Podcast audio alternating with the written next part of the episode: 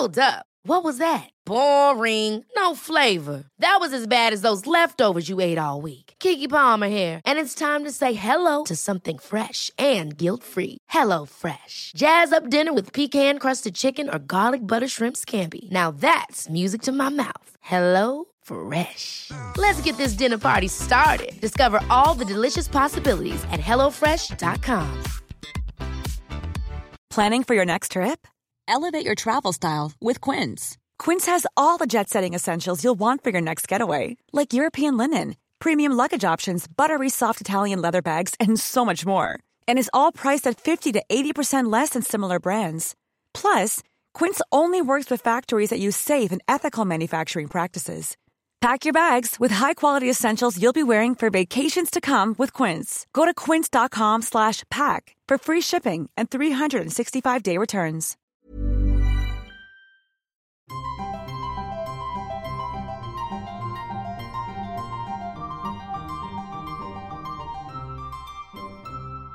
Welcome to Smarty Pants, the podcast of the American Scholar magazine, sponsored by Phi Beta Kappa.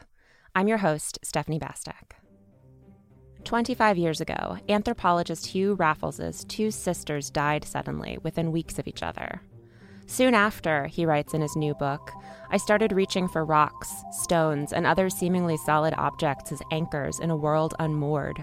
Ways to make sense of these events through stories far larger than my own, stories that started in the most fundamental and speculative histories geological, archaeological, histories before history.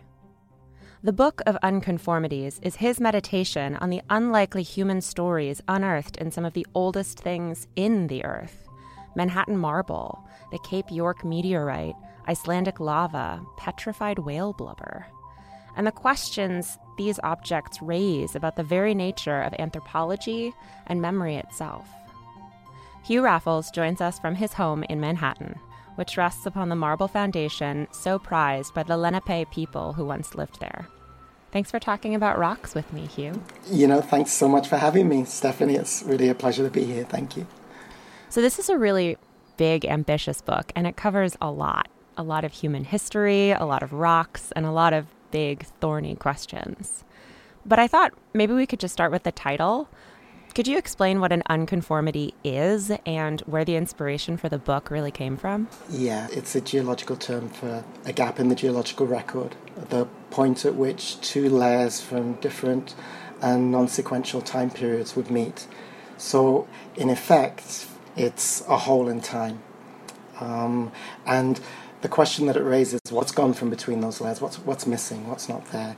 So to me thinking about it because i'm not a geologist so i'm really thinking of it i, I guess primarily metaphorically it becomes a, a site that generates speculation and imagination. So in that sense you know i came to think of it as a, as a metaphor for all of geology archaeology history and memory if that's big enough.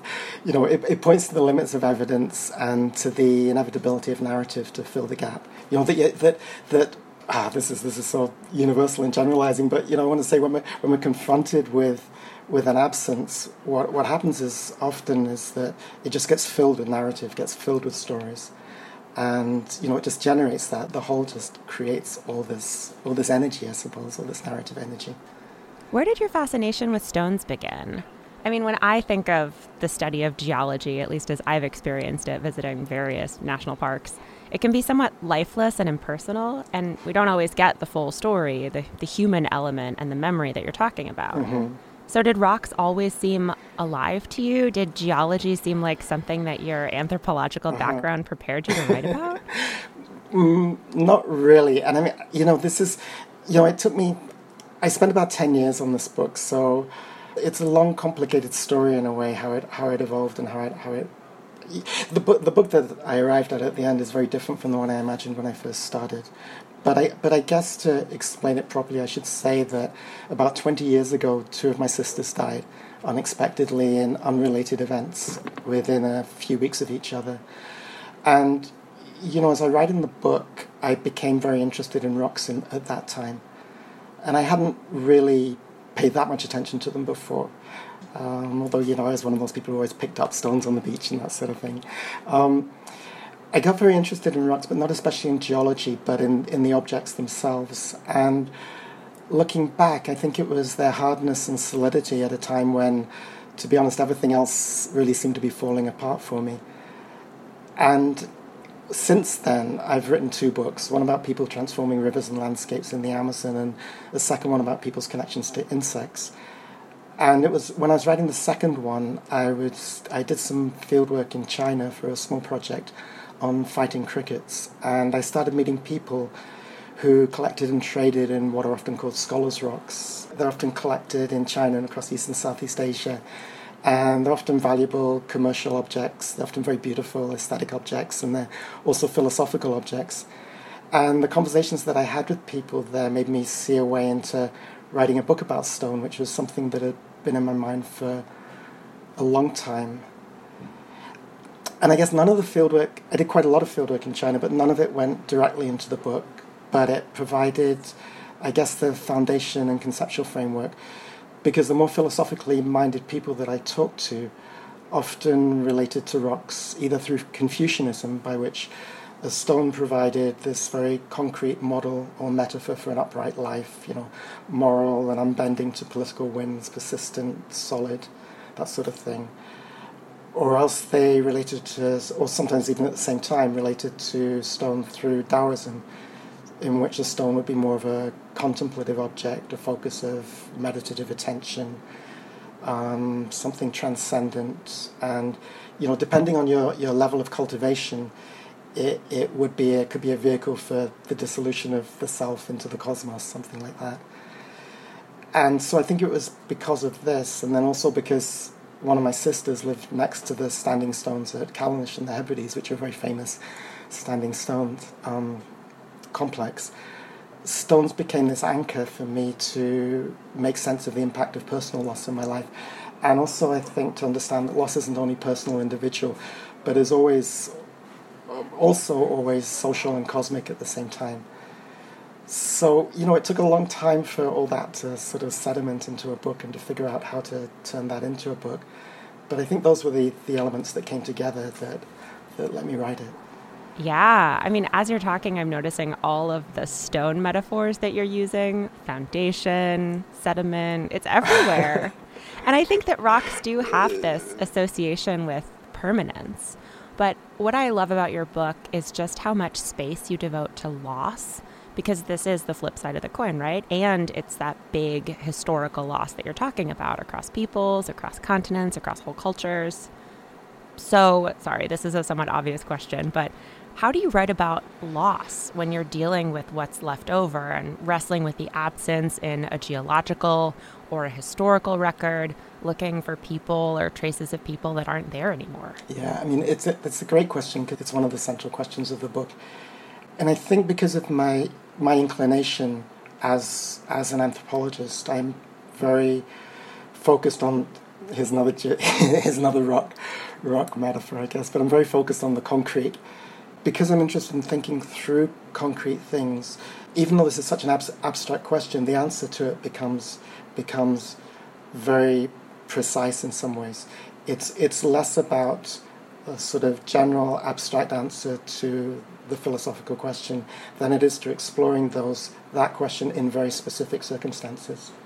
So my way into this in, in the book was through these I mean in a way individual case studies of these of these different different situations and different events, each of which was situated around or generated by rock or stone in some way. So a rock or a stone sort of became the central object. But I think that raises a really interesting question, which is there are obviously a lot of rocks and minerals and stones in the world, and you cover such a huge range from pebbles and shale and little bits of sediment to bedstone and meteorites and things not even of this world. And a lot of the rocks that you talk about do have a personal connection to you, like the Callanish Standing Stones where your sister lived, and you live now above the marble running through Manhattan. But some of those other connections are a little bit more obscure. And I have a feeling that you could have found stones for pretty much any kind of story because there are so mm-hmm. many. So, exactly. what drew you to these particular stones in the book? Oh, you know, this is so mysterious, isn't it? I mean, in a, in a way, they're the they're the stories or maybe the stones that do what you need them to do within the context of the book. I mean, I'm looking for certain kinds of things, like the relationship between personal loss and mass loss, or individual death and mass death. And the book sort of has this arc which goes from personal experience of loss in my life to then thinking about how all large scale loss that includes genocide is composed of individual losses as well, but those tend to get those tend to get lost in in the telling of those things. And so, for instance, the story about Greenland, that's a historical event in which Robert Peary, a, a, um, a polar explorer associated with the Museum of Natural History in New York, traveled to Greenland. He had this long history of this with this particular community or group of communities in northwest Greenland. But he really, in order to get his um, sponsors to keep funding his, his travel, because what he really wanted to do was be the first person who got to the North Pole, he needed to bring back some like spectacular evidence of the success of his voyages and the you know the continuing reasons to underwrite them. So he brought back these large meteorites. One of them was huge, maybe the largest one known at the time. Brought them back to New York. The museum didn't particularly want them, but along with along with those meteorites, he brought back six people from this community. And it's often told as this very tragic story about these people who came because it is a tragic story because people died. The museum had no idea how to. They had no idea really what they were supposed to be there for. Um, they'd sort of casually suggested that he bring somebody back who they could they could study for a summer and then take him take that person back on the next voyage. But you know, he was very much a sort of showman, Barnum and Bailey kind of figure. So it was just all about overkill. So he brought back all these people, and four of them died. One of them died much later. One of them managed to get back. But one of the things that's visible through that is is how, for anthropologists and for for museums at the time, and I'm not sure how much it's changed in many ways, the focus on the natural world included both people and and minerals. There was a sort of collapse of the difference between them. They were just sort of these exotic things to be studied. And one of the things that gets left out of that way of looking at it is that for the people who came, the Inuit people who came, part of it also was an adventure and an opportunity to get away and to see the world and see the world that these Europeans who were coming to Greenland came from as well. Um, and to sort of, you know, open up the other side of the world for them. They've been visited by a lot of people over the, over the decades anyway, but hadn't had the opportunity to, to go to Europe or to go to, go to America themselves, even though there had been this long history of people traveling back. It hadn't been available to these people. You know, I spend a lot of time in the, in the communities that people came from in Greenland. And there's a whole way of talking about that history. People don't necessarily remember those people personally, but there there are people who are in those families whose parents and grandparents talked about them and talked about those events, and who have a history of those events that um, that's very present in amongst them and amongst the amongst the community. The issues are still very much alive, and that history is still very much alive as a kind of memory. So being able to think about minerals and meteorites in, in that context then opened up this whole history of museums and anthropology and relations between people as well as between people and rocks. Well, and one of the most evocative stories you tell is where people made the rocks in question. Blubberstone from the 17th century whaling industry at Smeerenberg and Svalbard, which is, correct me if I'm wrong, the only rock you write about that is not actually a rock. No, and it's my term. It's not, it's, you know, I made that up.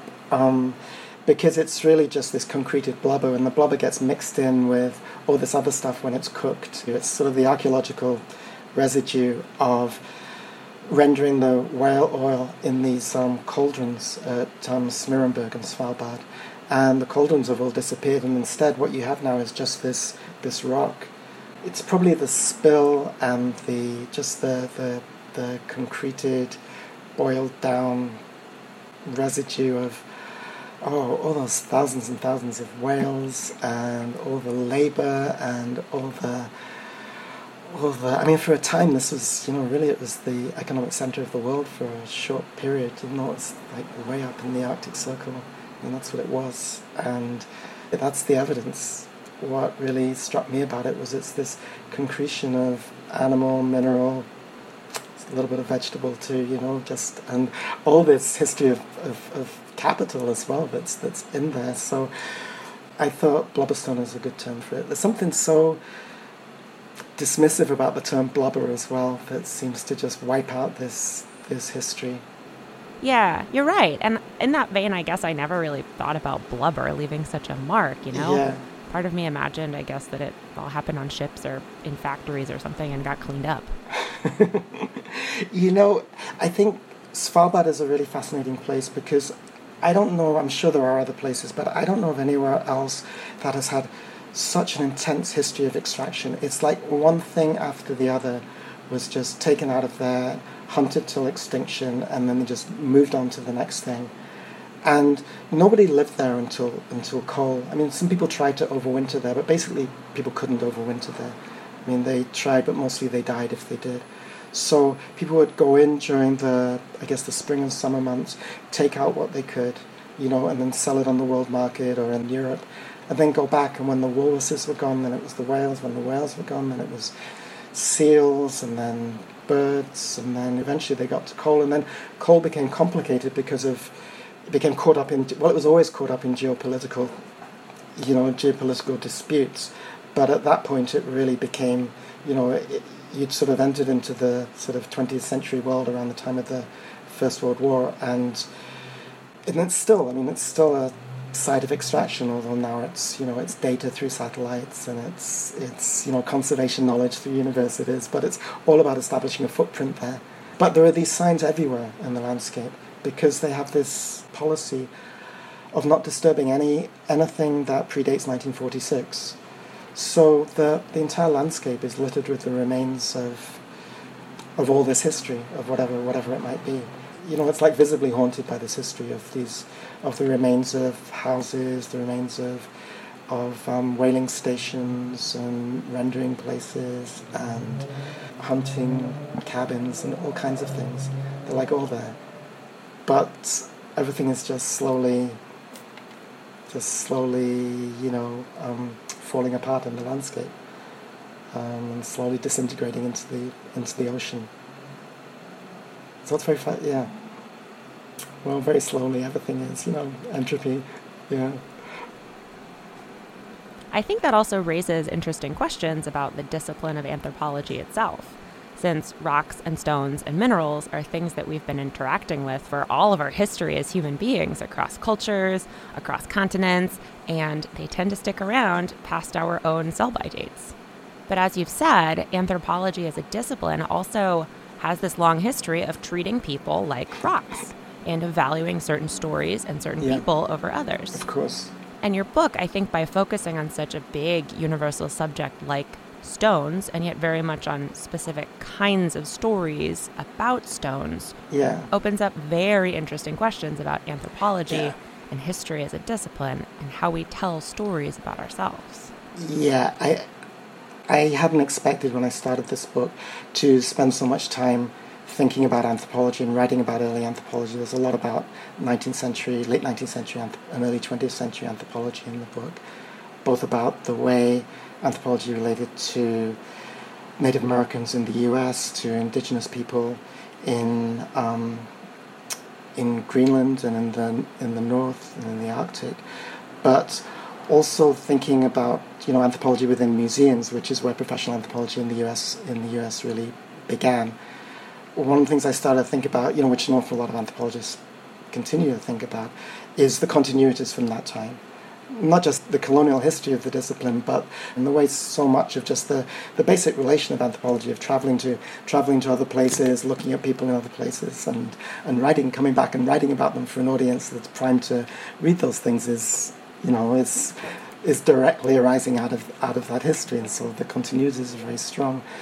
So, for me anyway, the book became kind of a reflection on that and trying to understand that as a practice clearly I'm not the only person who's been doing that. You know, there's there's movement within anthropology at the moment to try to decolonize the discipline and try to reimagine what the discipline, how different the discipline could look.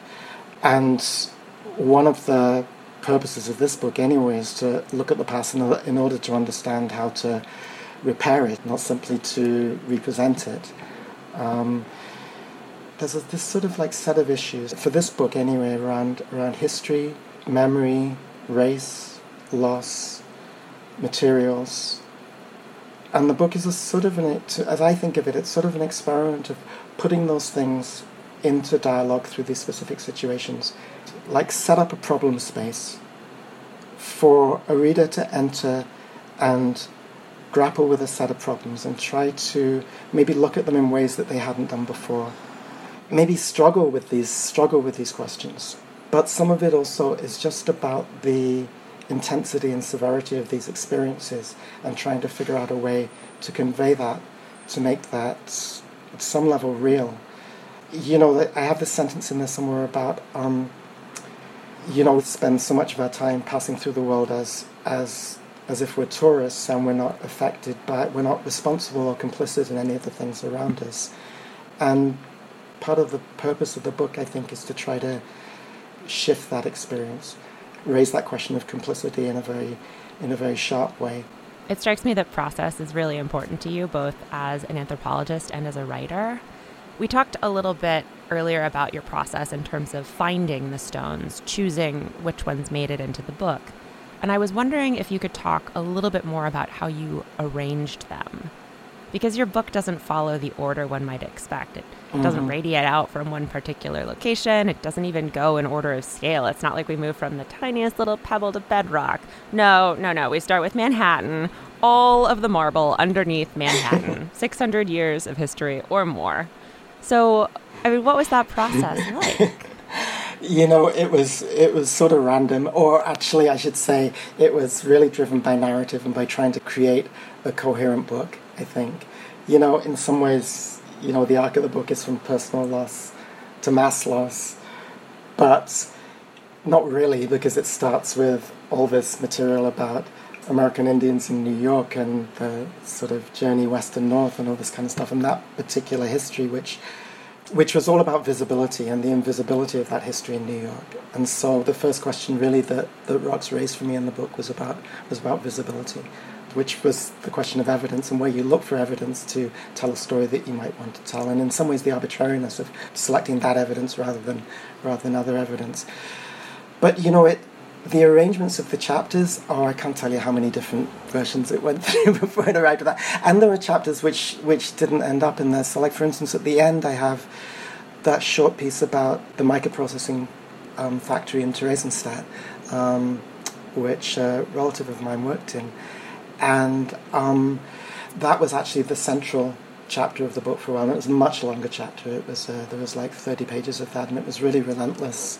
Um, very, very. I mean, very, very detailed account of what life was like, and based on um, people's memoirs and other accounts. There's a, there's a lot you can find from Theresienstadt.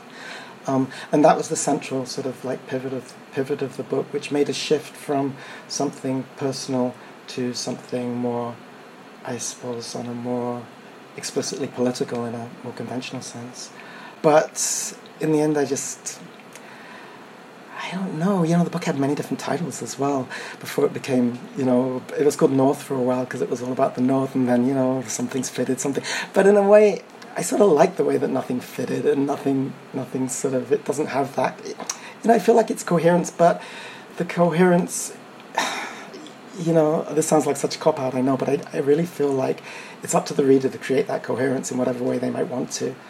And I, and I mean, I hope that people do that and find their different ways into it and different ways that the whole thing starts to make sense. Because I feel like I could tell several different versions of how it's coherent. You know, I'm not sure that I necessarily believe. I guess I believe all of them, but you know, they can be different for different people, and maybe clearly having so many edges to it makes that you know makes that um, possibility clearer for readers, which I don't think is a bad thing. I think that's probably a good thing.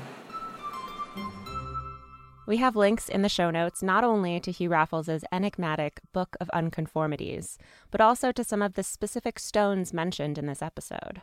Gongshi or Scholar's Rocks, the Standing Stones of Callanish, the story of the six Inuit who arrived in New York City with that hunk of Greenlandic meteorite, and of course, Blubberstone. We'll be back next week. Till then, take care and stay sharp.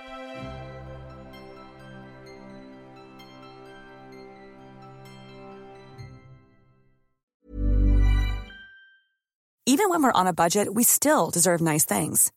Quince is a place to scoop up stunning high-end goods for 50 to 80% less than similar brands.